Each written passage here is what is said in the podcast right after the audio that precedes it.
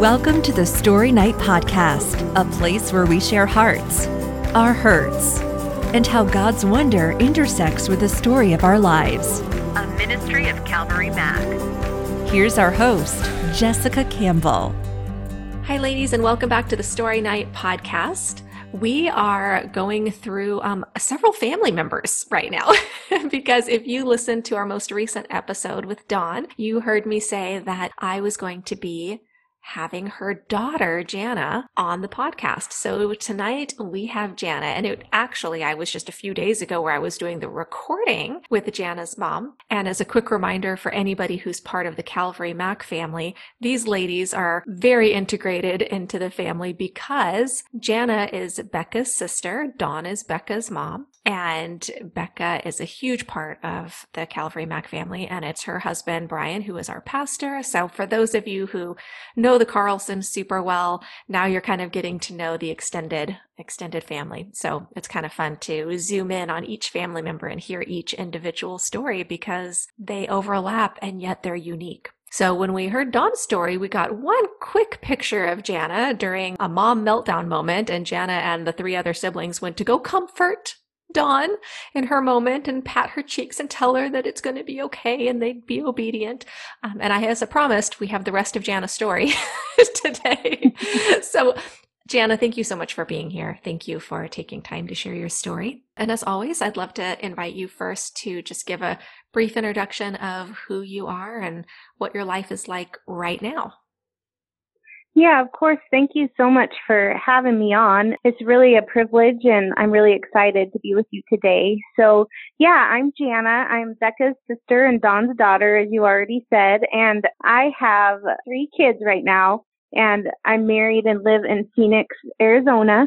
Both of my older kids are adopted and then our youngest is my foster son.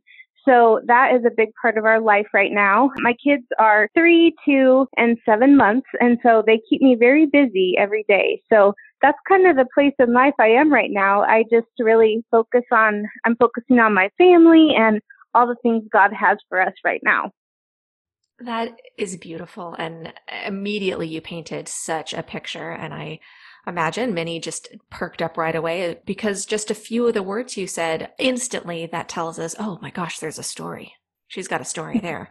What I wonder what that story is. And and so many have had those topics in their stories as well. They have the story of adoption or the story of fostering. And it always is so fascinating to see how people begin those journeys and where those journeys took them and and how you got to where you are today. So with that, we are going to rewind the tape and I'd like to invite you to kind of take us back and walk us through your life story to kind of get to present day. Okay. Well, uh, like you said, I, I guess my mom must have told you the story of when we were little kids, uh, comforting her. but yes, we had from the very beginning a really good example in our mother of even when she broke down, she always would go before the Lord and she would take us to the Lord too. So whatever happened in our life that was difficult, she always pointed us to Christ. And that is a huge part of my story. And I guess we'll just kind of start there because from the time I was pretty little, I really struggled with my weight and I felt a lot of the times like I was rejected, that I wasn't seen for who I really was, and that people just didn't want to play with me or they wanted to play with me in secret, things like that. And so from the very beginning, I just kind of really struggled with that. And my mom, she was always there to show us where to go, to take us to Christ in prayer, to pray with us, and also to work in us not to become bitter. That was probably a huge, huge part of our life along the way is just knowing that God has a plan and a purpose for everything that we go through and not to become bitter because of the difficulties. So I guess I'll tell you that I am the third child in a family of four children. So my oldest sister is Becca, and then we have a sister, Melissa, who is three years older than me, and then comes me, and then my brother, who is two years younger than me. So sometimes it kind of felt like we had two groups, like my sisters were the older ones, and then there was me, and then there was my brother. And I really did spend a lot of time with my brother, but I was always looking for the acceptance from my older sisters.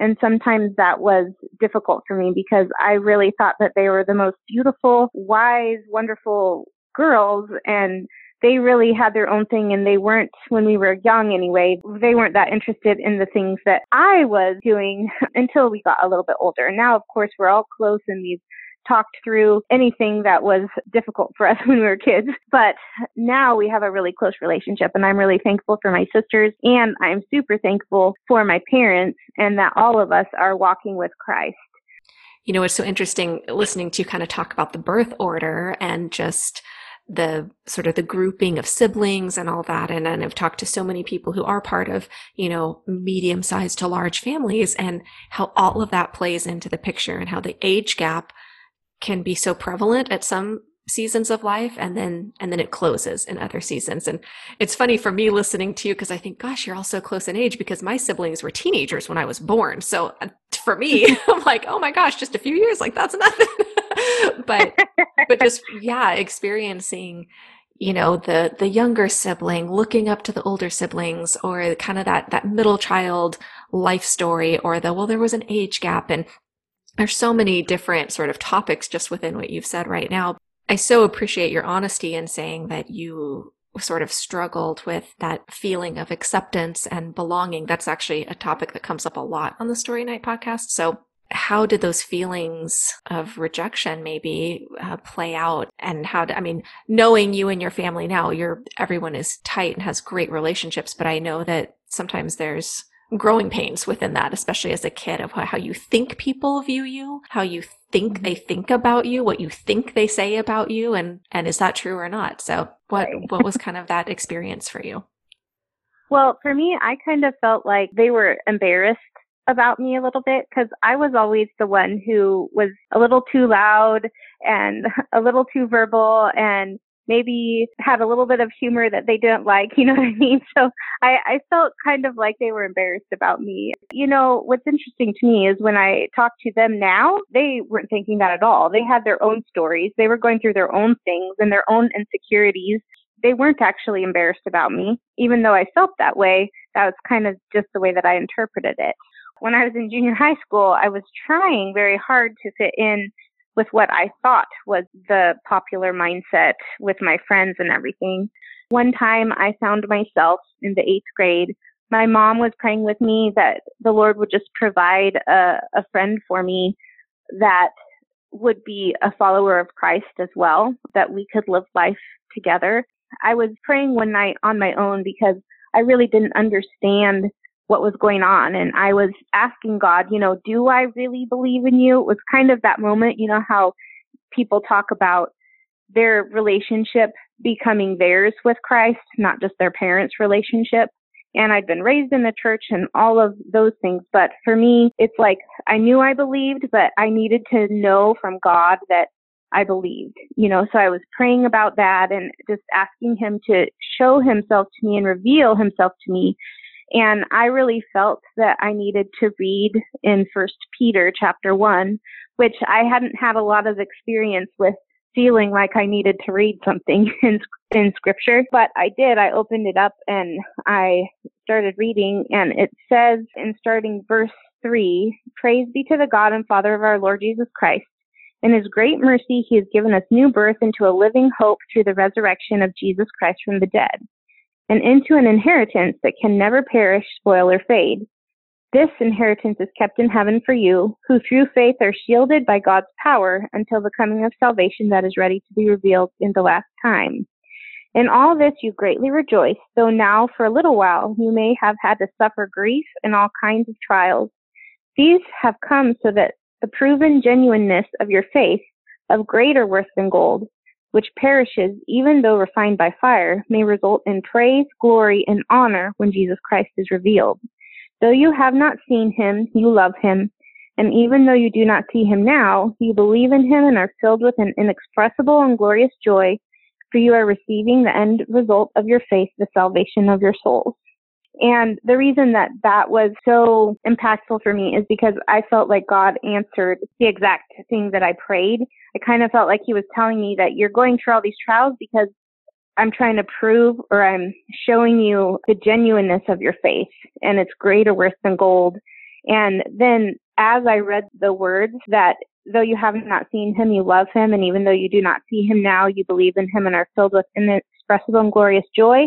I was filled with inexpressible and glorious joy, like as I was reading it. And this was towards the end of my eighth grade year, going into the ninth grade, which I know is really young for that type of an experience, but it was definitely when Christ took me and just absolutely gathered my heart. Like after that, I was completely on fire. You know, I was sharing my faith with everybody and it really transformed me. And at the exact same time, the Lord brought me Jamie and Jamie is an amazing gal and we met each other in the eighth grade and she's been my best friend ever since. And she was that friend that my mom and I prayed for.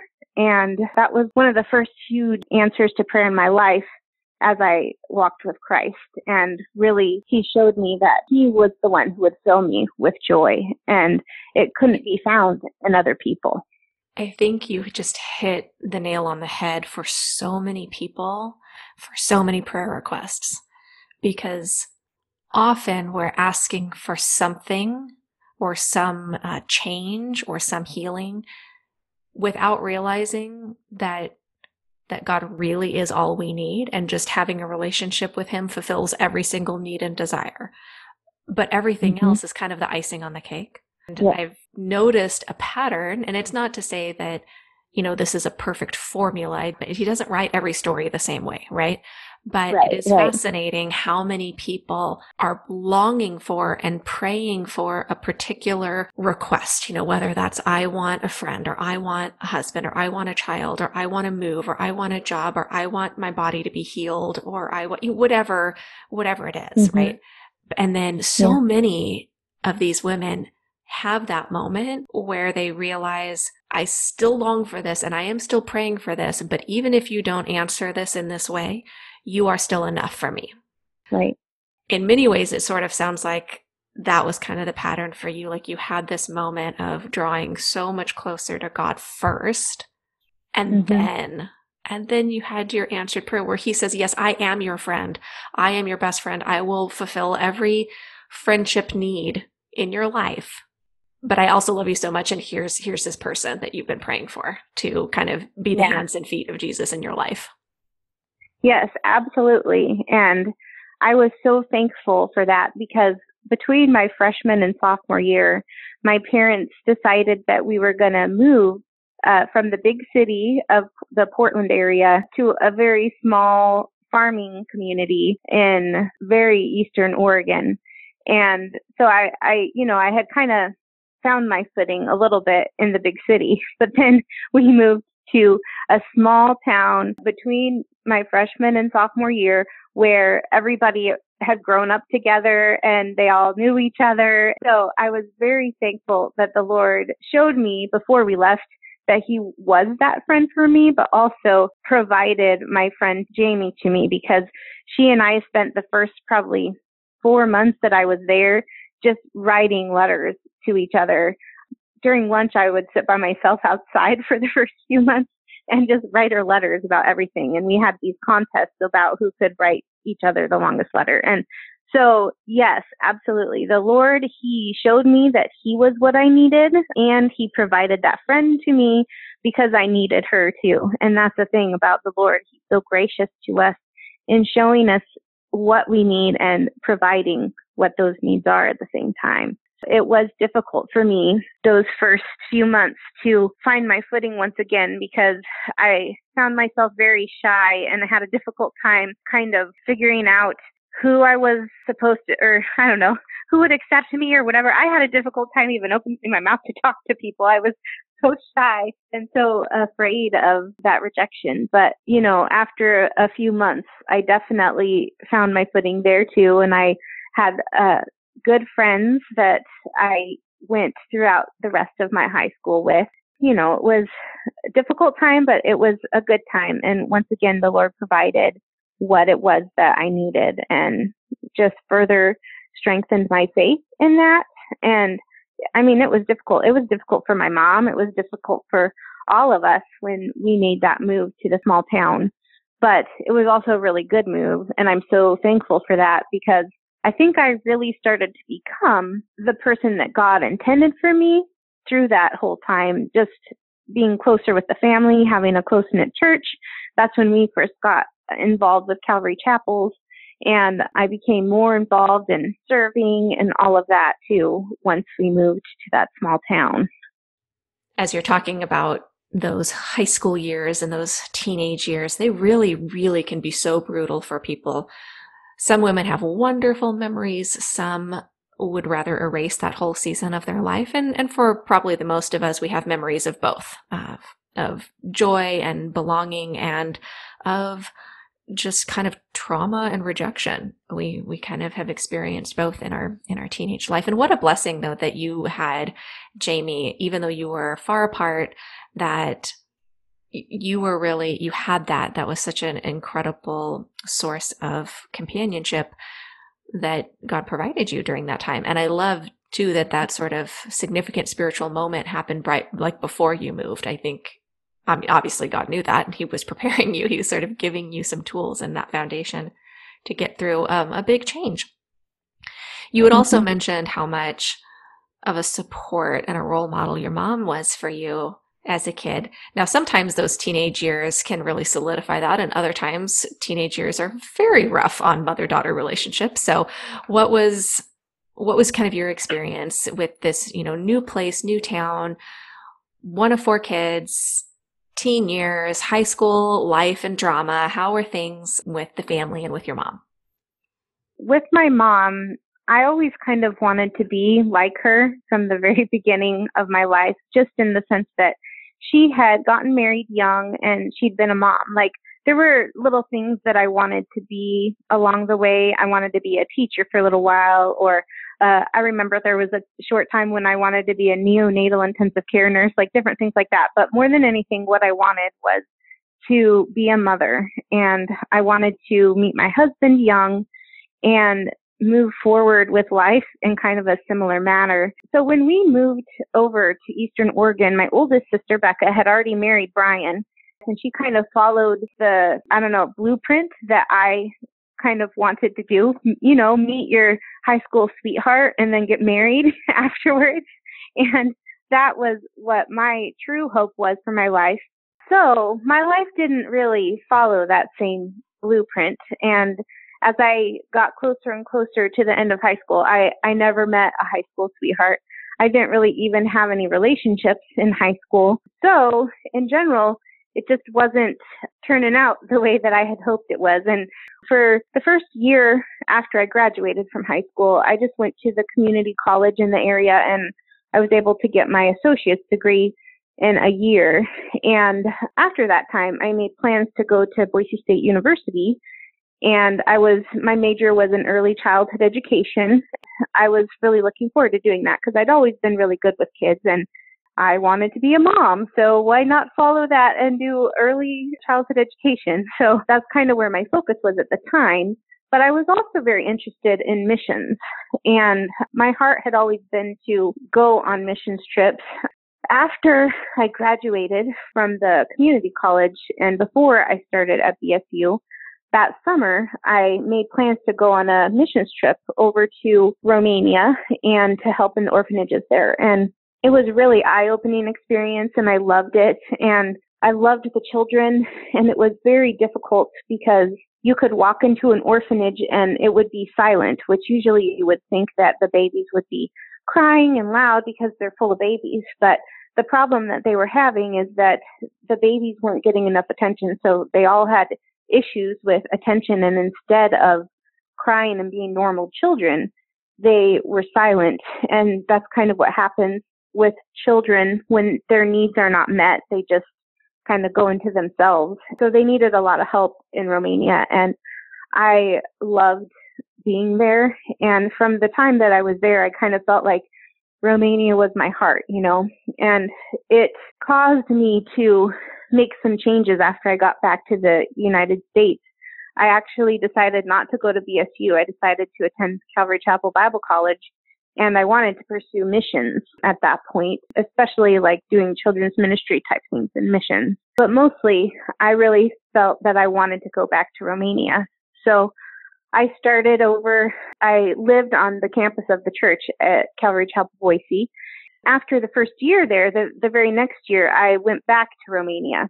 And while I was in Romania, once again, my heart was just there and I felt like I wanted to make plans to start going there. So I was, I was still pretty young. I was, I think 19 or 20 or so when I got back and told everybody that I just really wanted to move forward in moving to Romania. But I thought it would probably be a while before I would ever get to actually go. But one day my, my dad came over to my house and said, yeah, you know, we decided, and that is the church, because my dad was the elder at the time. He said, we, we decided to go ahead and get you a plane ticket over to Romania. So you have a, you have a go date. And this was sometime in the summer and told me that I'd be leaving in October. And I was really, I was taken aback by the fact that they had gotten me a plane ticket and given me that kind of support up front. But I was also taken aback because I thought it might be a while before I would go. And so I, it was one of those things where you kind of felt like it was, it was kind of taken out of your hands and somebody was just opening the door for you, you know? I started to make plans to move to Romania. It was an amazing time because our church in Ontario really came came alongside of me and like they had a huge kind of like a shower for the kids in the orphanage so all these supplies and stuff that I would need to care for them and to help them and to help them in their development, like all of that kind of stuff. They provided all those things for me and I boxed them up and shipped them on a ship so that they would be there for me once I got there. And I really just felt that I just had so much support. But it was kind of interesting because even in the midst of all that support, as the time got closer and closer for me to go, I started feeling this horrible weight upon my shoulders and in my heart and in my mind that maybe I wasn't supposed to go to Romania or maybe I wasn't ready or maybe I didn't really want to. I felt at the same time though that because I had all this amazing support from the people around me that moving forward was all I could do. And I talked to my parents a little bit about it and they, they felt at the time that it was like Satan was trying to keep me from going. And yet it continued to grow that heaviness and almost like a, a fear to the point that not long before I was supposed to go, I was just in tears before the Lord and I was praying and I was saying, okay, Lord, I don't know why this is happening or why I'm feeling so strongly about this and why all of a sudden I just don't feel like I should go or I don't want to go even. Yet this whole way is paved before me and I don't know what to do other than come before you and say, Lord, I have to move forward. I have all this support, all this financial support, all these things that I've collected that are on their way to Romania right now. And I cannot do anything about going. If you don't want me to go, if there's some reason that I am not supposed to go, then I need you to make it impossible. And I know you can do that all the way up to the moment that I get on the airplane. And at that point, after I prayed that prayer and I really was weeping before the Lord, I just felt like, okay, that's the end. I have to close the book on it and I'm just going to move forward. And I knew He was in control. He would get me and give me the things that I needed in order to accomplish the work He had for me in Romania, or He would stop it. So to make a long story short, what happened is the night before or two nights before I was supposed to go to Romania, everything that I needed, my money, my passport, my visa, everything was stolen from me and I was not able to go. It was, it was really a surreal experience because I just felt like everything was in slow motion and I felt horrible because I felt that I'd left let everybody down, but at the same time, I felt relief all at the same time. And it was one of the ways that in my life, God stepped in and intervened. I don't know if it was because I was so young and he knew that I wasn't ready or if there was a reason that I really shouldn't go uh, with whatever was going on in Romania or whatever could have been or should have been or I don't know. But he stepped in and intervened and he made it impossible for me to go. And the people around me were kind of like, we'll get you a new a new passport. We'll we'll get you going. And I just knew that I had to stop. and I could not go. So many people have experienced this in different ways where you're trying to figure out if all the signs and all the feelings are coming from God, right.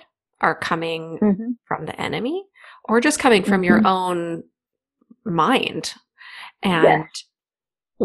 you know, is this is this God telling you not to do something, or is this the enemy trying to prevent you from doing something good, and and vice versa? You know, and you just mm-hmm. kind of wrestle with that all the time. It's very easy to hear the beginning of your story, uh, the, the beginning of the Romania chapter, and think, oh my gosh, every single arrow is pointing for you to go.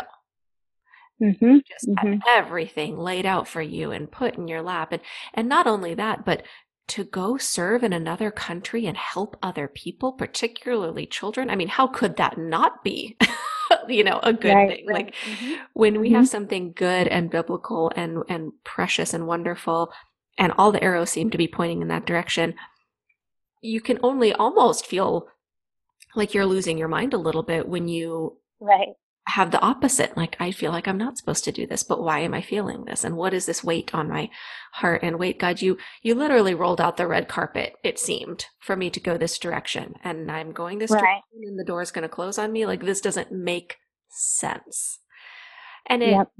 sometimes we don't figure out why we took that or why we had to take that detour until way mm-hmm. later in our lives if ever and yet it's such a story of constantly going back to him, constantly mm-hmm. asking again and again and again and again, I have this weight. If this weight is from yeah. you, I need you to close doors for me. If the weight is not from you, I need you to lift the weight and just constantly going to him asking for those things. Right, right. So after I didn't leave I I had a, a difficult time, a time of struggle because I wasn't really sure what I needed to do at that time. But the Lord ministered to me a lot through this verse in Psalm 62, verses 5 through 7. It says, My soul waits silently for God alone, for my expectation is from Him. He only is my rock and my salvation. He is my defense. I shall not be moved. In God is my salvation and my glory. The rock of my strength and my refuge is in God. The way that the Lord ministered to me through this verse is to remind me that it's God alone who I wait silently for. And He is using everything in my life to make a, His own story of my life, if that makes sense, or His tapestry. It, it's my story, but it's also His story. And it's only Him I need to wait for. Although it took me a little bit of time to get my feet back under me, I quickly understood that I needed to finish what I started in Bible college. And I ended up finding out that there was a school in Indiana, a Calvary Chapel Bible College in Indiana, where I could finish my degree. What was really amazing about that is that the Lord took me to a group of people that had plans to start a church plant and missions was still very much on my heart and I still wanted to pursue that and I still wanted to pursue children's ministry and missions as well. And the group that I met there, they were planning to do a church plant over in a city called Kharkov, Ukraine. And they asked me if I'd like to become a part of that. And so instead of going out on my own, the Lord provided me with a group of people to go and be a part of the church plant. So as I finished that Bible college, this was around 2002. I went to Kharkov, Ukraine and started to become a part of a church plant there. I met some amazing Ukrainian people that I was able to impact and who impacted me in an amazing way. I was there for about 18 months or so. I was able to do a lot of children's ministry and more than anything, the Lord took me to a place where I was in utter dependence on Him again because I felt completely alone. And so it was real time of working on my heart and my mind and focusing my mind on the Lord and understanding that he is who I live for, you know, not not longing for my family or my husband because all along through all of this I still I still was struggling with that I know I haven't stayed in one place for a long time, but I haven't been meeting my husband. I've wanted to. I've tried to make it happen in this way or that way, but it hasn't happened. And this is what I want more than anything, even as I am a missionary right now, even as I'm ministering to other people, even as God is having to do a work inside of my heart. So after 18 months, I made that decision to come back to the United States. Okay, now what am I going to do now? And what was God's purpose through all of that? And that's probably the biggest part in that area of my life that, that was the struggle for me is to trust God through that to understand that He had a plan and really for a few years I I struggled. I had amazing family who came alongside me and I actually um, went and did an internship with Brian for a while in Colorado Springs and got to spend a lot of time with my nieces and nephews and my sister like all of that but I still didn't know exactly what I was doing and my life still wasn't on the blueprint of what I thought it was but the Lord also really instilled in me that idea that all along I had like given him a, a plan and I had wanted him to sign what I wanted for my life. But I found myself at 30 years old, unmarried, with no children. For some women, being unmarried and childless at age 30 is no big deal, or maybe that's what they would have preferred. But it's so different when you wanted and you were longing to be a wife and a mother pretty much right out of high school. You know, you were wanting, like you said, to follow that blueprint of your mom. And so when that doesn't happen, and then suddenly, you know, a decade goes by with sort of these unfulfilled dreams, it can be a very painful and lonely spot and with a lot of what what's in store for me? What is my future going to hold? Why why is this happening for everybody else except me?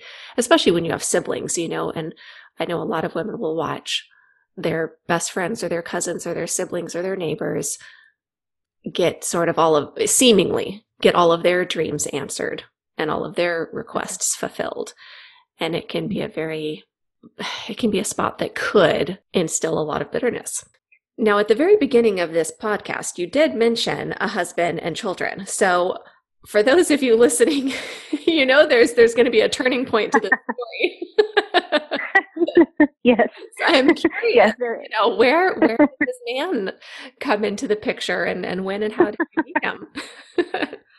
Okay, well that that actually did happen after I came home. You know, some people talk about that you have to get to a point where you don't have the desire anymore and then that's when you'll get your husband. Like I had friends tell me that, you know, well, you just got to stop looking for him and then you'll find him and so on and oh, so forth. Yes. And, you know, as soon as you're not looking, as soon as you stop, as soon as you just stop wanting it so yes. much, stop trying and then it'll fall in your lap. Exactly. yes. And, you know, that didn't happen. That didn't happen for me. And I guess I, I want to encourage anybody who, who feels like, no, I know that I've been made to be a wife. Like some people told me, well, you might just need to be okay with being single, like that maybe God has singleness for you. And I really didn't feel like God had singleness for me. I didn't feel like I was made to be single. I, I realized through all the things that I went through that actually me all alone was not exactly the best thing ever. And yet I knew I had to rely upon the Lord through that. And if he had never given me a husband, I would have been all right. But I didn't think that that was what God had for me. So anyways, what I ended up doing, I had a lot of friends during that time who ended up meeting their husbands online and I really resisted it. I didn't think that that's the way that I wanted to do it.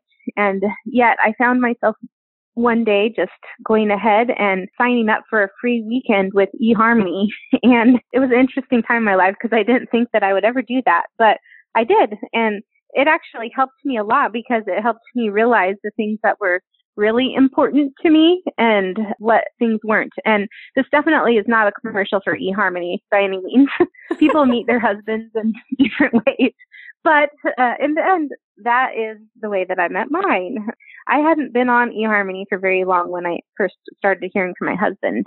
And I was talking with some other people too, but I was really struck by my husband from the very beginning because our conversations were focused on the Lord and he was very certain about what kind of wife or woman that he was looking for. And so as we talked, I just really was attracted to my husband and yet so it was in November of 2009 when he first started writing me and it wasn't until at least December when we started actually speaking on the phone. And I remember him asking me if we could talk on the phone. And it was funny because you would think that I wouldn't have this sense of foreboding about having a conversation with somebody on the phone, but I almost felt like if I talked to him on the phone, then for sure he was going to be my husband. And that really sounds funny hearing that from my mouth right now. But the thing is, is that I really was attracted to the man that he was. But I was also a little concerned just because my husband has cerebral palsy.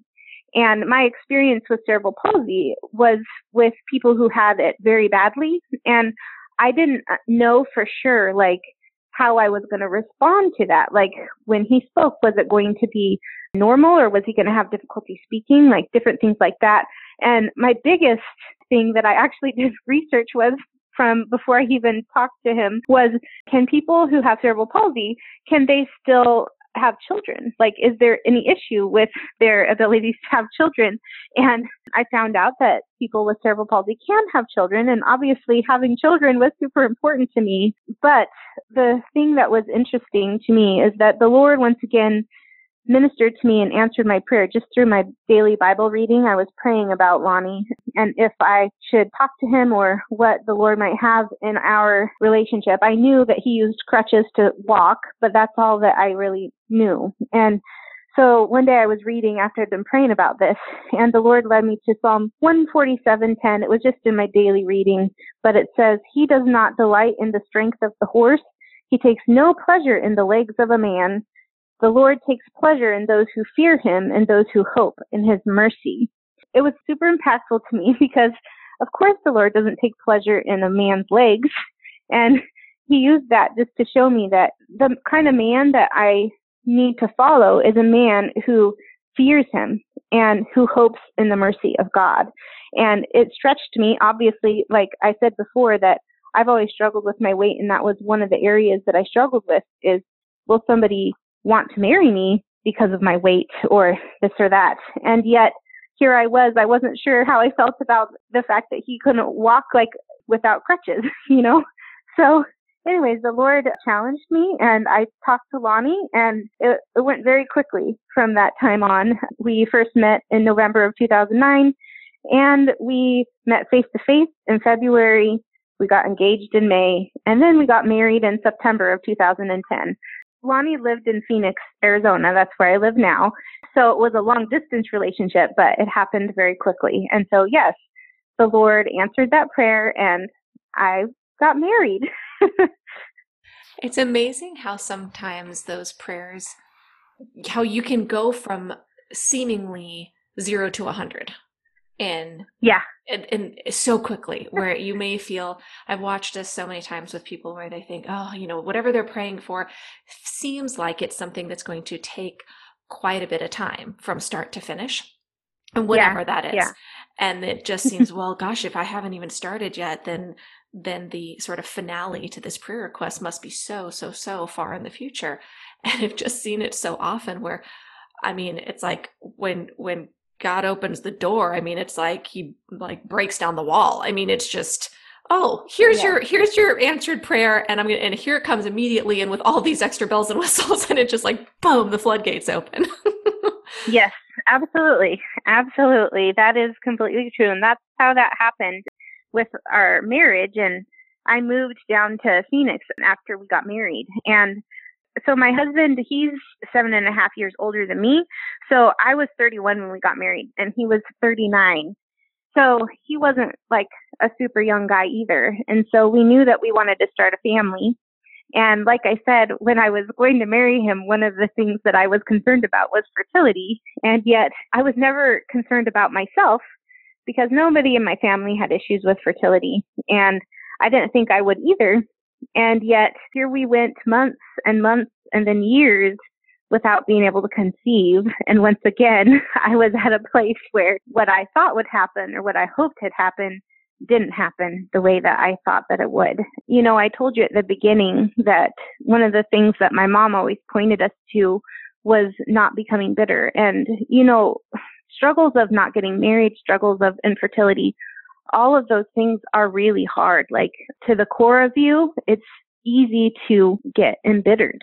in so many ways just because it's hard. It, it, it's really hard. And yet I always prayed that the Lord would keep me from that bitterness. And of course, there were times where I was really crying out to Him, asking Him for that, but He was gracious to me. He has been gracious to me in that area. And once again, just pointing me back to the fact that sometimes we have to wait and he definitely gave me ample opportunities to wait on the things that I desired. We went through many fertility treatments and had some losses. I lost twins in 2014, which was really difficult, especially because just a couple of days after I found out for sure that my babies hadn't made it and I was just waiting to go through the miscarriage, I found out that my sister was having twins and it, it was one of those things that you're like, oh goodness, like could you hurt my heart anymore, Lord, you know? And yet I wanted to rejoice in those children and those amazing babies because they were a miracle all on their own. And it, it's one of those, those times where weeping lasts for a, a night, but joy comes in the morning. And I definitely experienced that because it was so hard. It was so devastating. It was so devastating that my my mom and my sister they weren't even sure like should they tell me right away because here I was waiting for for my own children to leave my body, you know, and yet uh, my sister decided it would be better to tell me, and I was really thankful that she did because I think it would have been even worse if she hadn't told me right away. It would have been more difficult.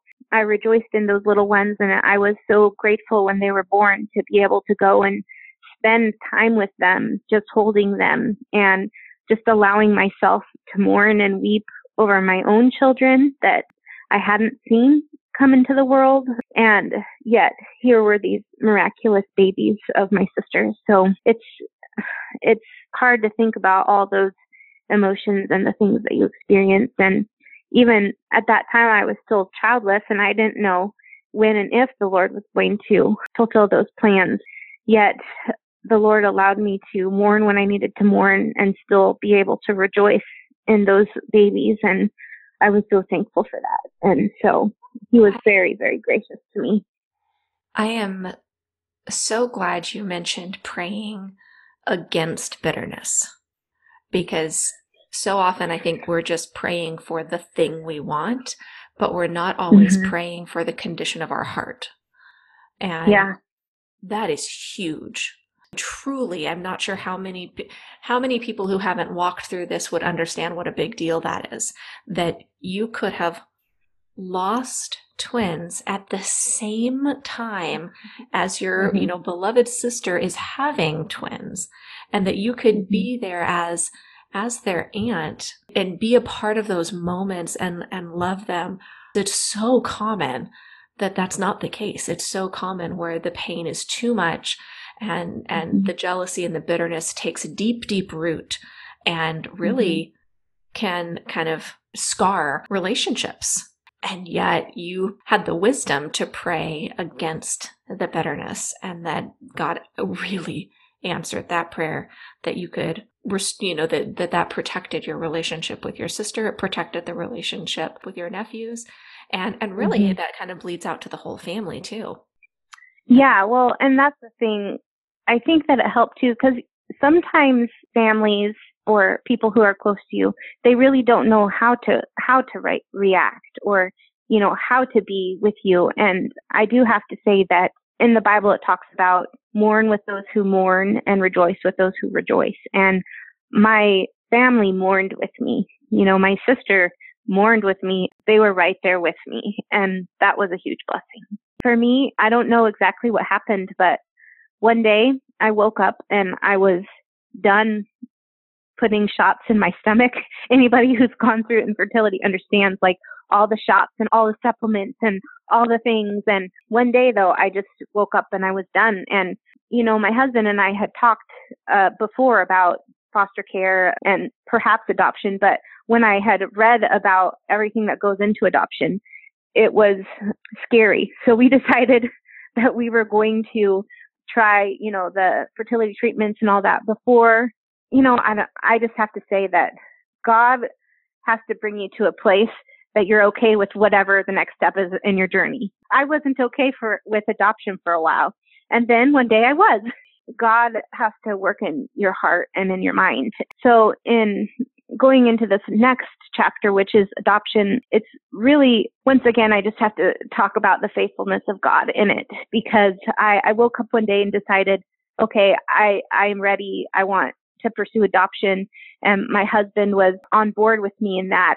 And usually people do like a whole bunch of research on what agency they want to go with and all that kind of stuff. And once again, it was like Facebook was reading my mind or something because Christian Family Care kept popping up like to adopt from. And so that's what we went with. And I didn't do a lot of research or anything. We just called Christian Family Care and we went and talked to them. At the time, we found out that it was going to be very expensive. It was going to be somewhere upwards of around twenty-seven thousand five hundred dollars or something. It was that was an overwhelming number for us because we are are people of modest means and to see something with such a big price tag was difficult for us and and yet we decided through prayer and through people talking with us that fundraising was a good idea and then also we were encouraged to just set up like a GoFundMe page which I was really neither of us really wanted to pursue that because we just kind of felt bad asking people to help you fund your adoption. And yet we were encouraged that no, you know, some people might just want to give you guys some money towards your adoption and other people might want to help with fundraisers. And so I went ahead and set up a profile about our family and what we were doing. And I shared that profile on Facebook.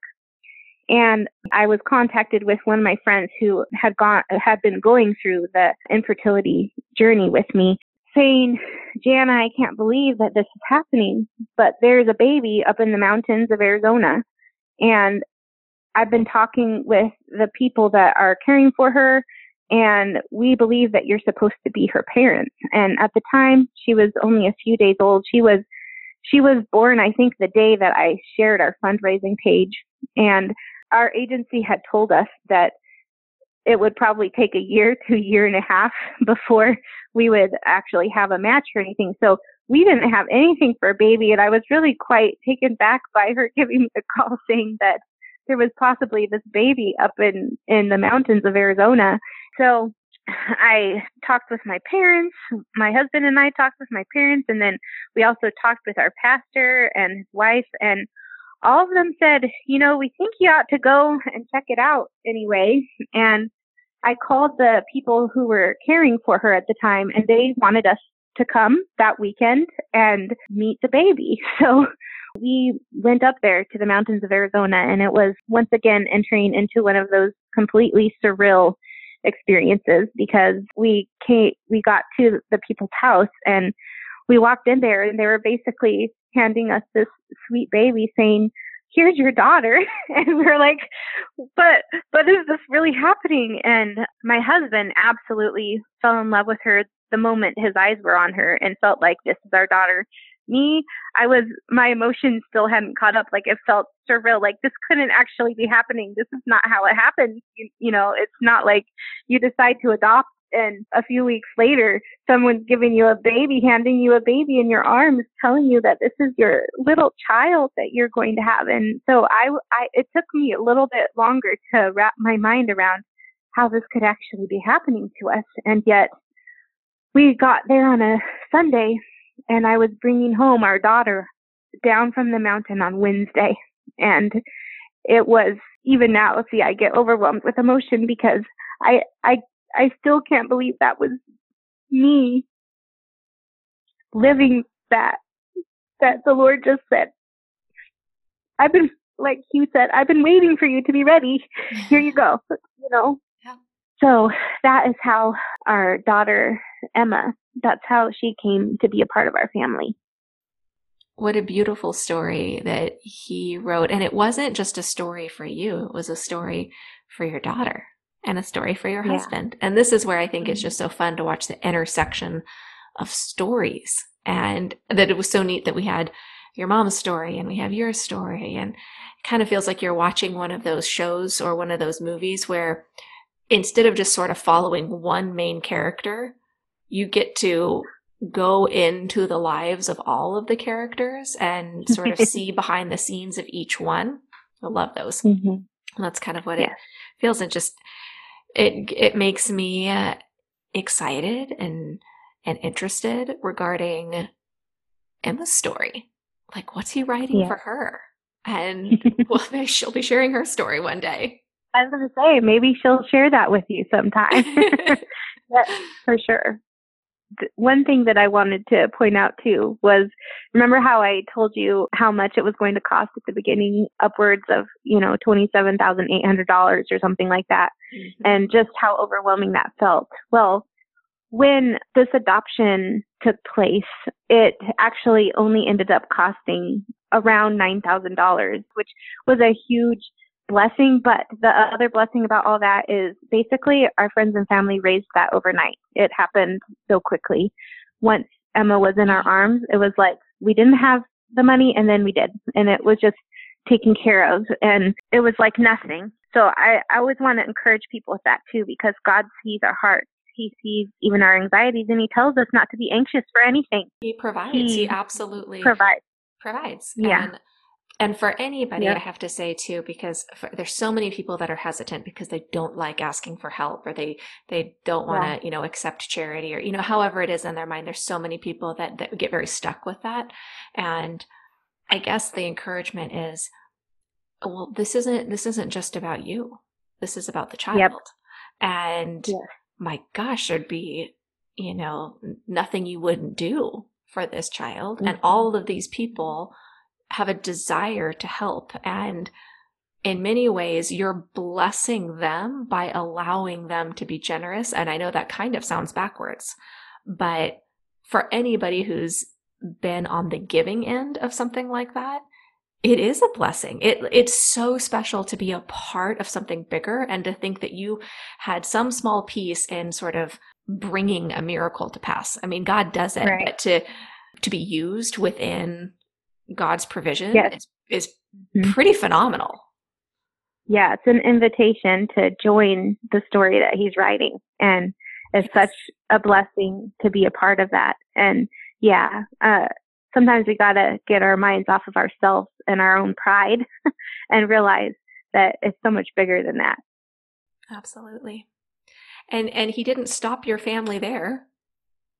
Uh, no, it wasn't, it wasn't too long after Emma was here that I think that we had just we adopted her like officially. Her official adoption was right before her first birthday. It was probably a month later that I got a call from a friend who did foster care and and she was asking us, she goes, I know that you just finalized with Emma, but would you guys consider going ahead and joining the foster family? And we went through the whole process. We became foster parents just a few days after we got our foster license approved. We got a call and they asked us if we would take a little boy, which it was funny because around the time that my friend had called me, I had already started praying for a brother for our daughter, Emma. And of course, with foster care, the point is always to reunify. So you have to keep your mind at that place it, it's kind of a hard thing because you're taught that you you have to love that child and bond with the child from the very beginning just as if they are your own child because they need that. They they absolutely need that bond which having worked with children in the orphanages in Romania I understand how important that is. And so it can be pretty tricky and pretty hard because you love the child so much but always reunification is what they're working for. But in our case, with our very first placement, the birth family had very little contact with him from the very beginning.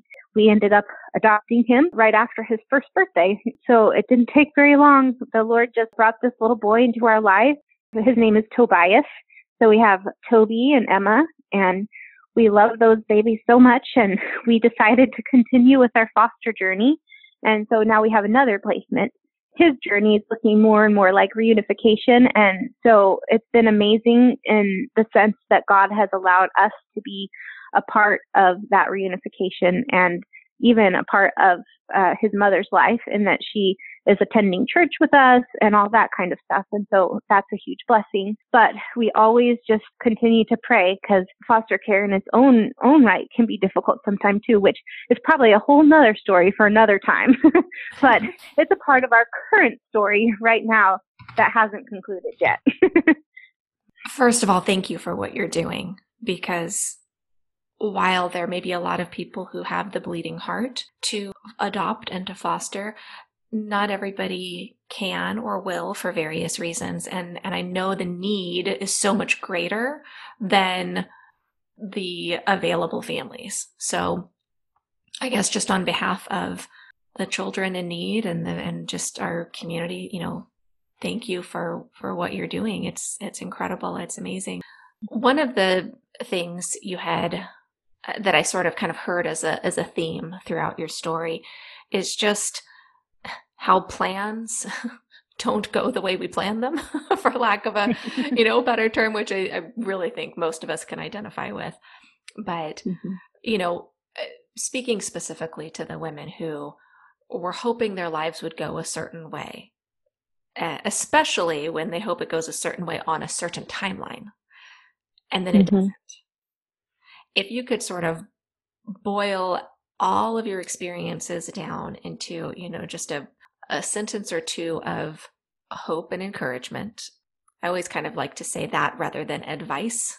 Right, right.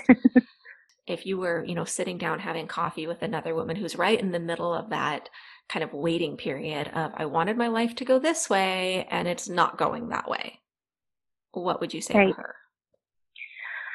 Well, I would just first of all encourage any woman that is in that place of waiting that first of all understand that that your life doesn't have to go exactly the way that you want it to go. For me, it, I do have a family now. You know, I have a husband. I have all those things that I desired, but it didn't happen the way that I thought that it should. So be open to what God's plan is for you and truly, like we talked about before, pray against the bitterness because it is so easy to become bitter. Trust Him and understand that He is faithful. And there are people who will walk with you and encourage you along the journey. And the other thing I would say is don't be afraid of like the pain in the morning. Like you gotta, you gotta mourn when it comes, when those waves of pain and sadness come, you need to experience and shed those tears because if you don't, if you just bottle them, that goes so much more towards the bitterness and the anger. You got to let them out. And God is not afraid of our bitterness and our anger, the feelings that we have in our, in our hearts. Like pour them out before Him. He is our refuge. So find your refuge in Him. I do. I know. I understand. And throughout all of this, the Lord has allowed me to go through a lot of things so that I can understand where a lot of people are coming from. Like you never know what the pain of losing a child is when you want them so badly is until you go through it. And yet you're so much better to able to encourage people after they go through it, you know?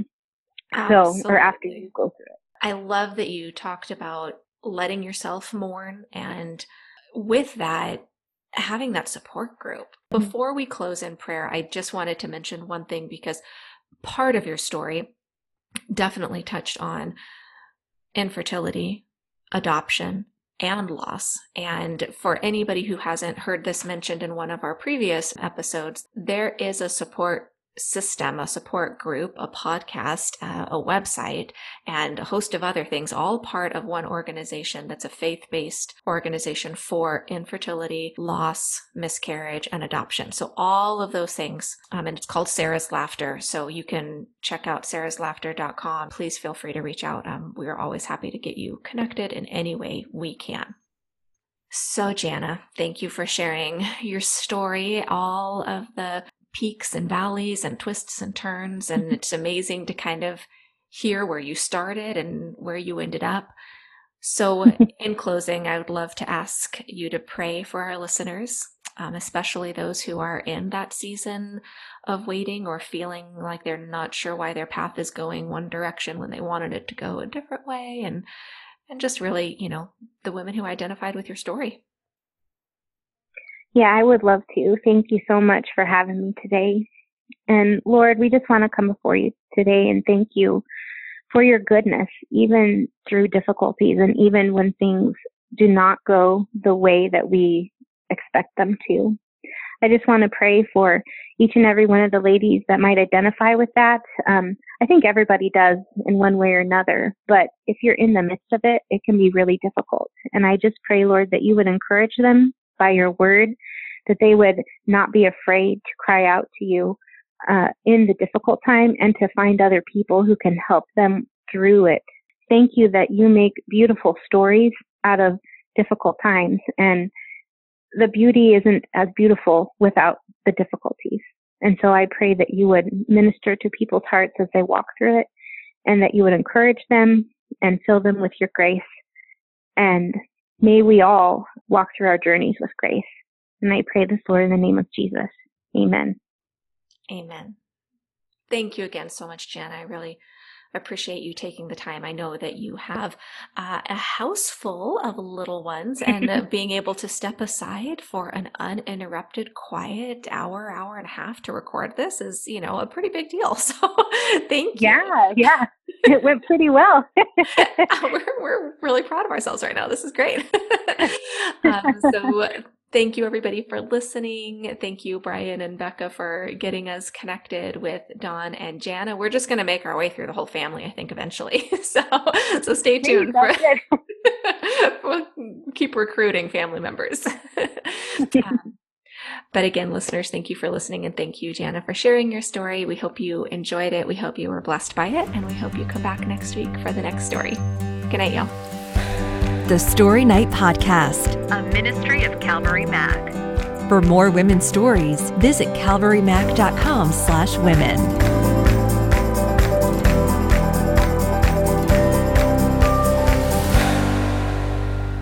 Good idea. I'm sorry, I'm getting lost for a second. I want to rephrase what I just said. So That's have fine. fun. have fun cutting that out. I'm losing my train of thought. Okay, what I'm trying to say is, um,